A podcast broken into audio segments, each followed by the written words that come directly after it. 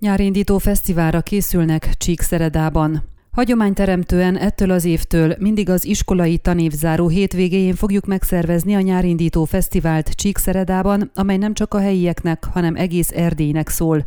Vezette fel Korodi Attila csíkszeredai polgármester az idei első rendezvényt ismertető sajtótájékoztatón pénteken.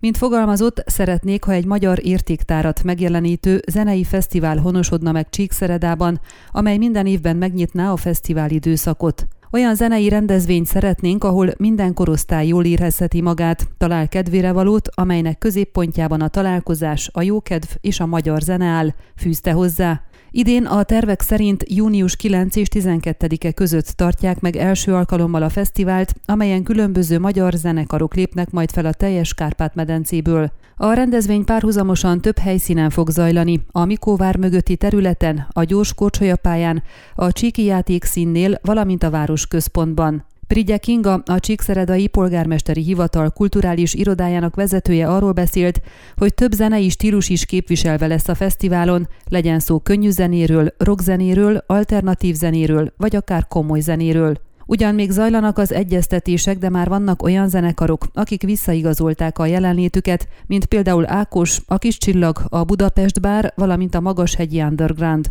A program összeállításán még dolgozunk, lesznek még meglepetések, hangsúlyozta a szervező. A koncertek mellett továbbá más programok is lesznek, tárgyalnak ezekről a különböző kulturális és civil szervezetekkel. A fesztivál költségvetése sem teljes még, különböző forrásokra pályázik a város, a különbözetet pedig saját költségvetésből állják majd. Ön a Székelyhon aktuális podcastjét hallgatta. Amennyiben nem akar lemaradni a régió életéről a jövőben sem, akkor iratkozzon fel a csatornára, vagy keresse podcast műsorainkat a székelyhon.pro portálon.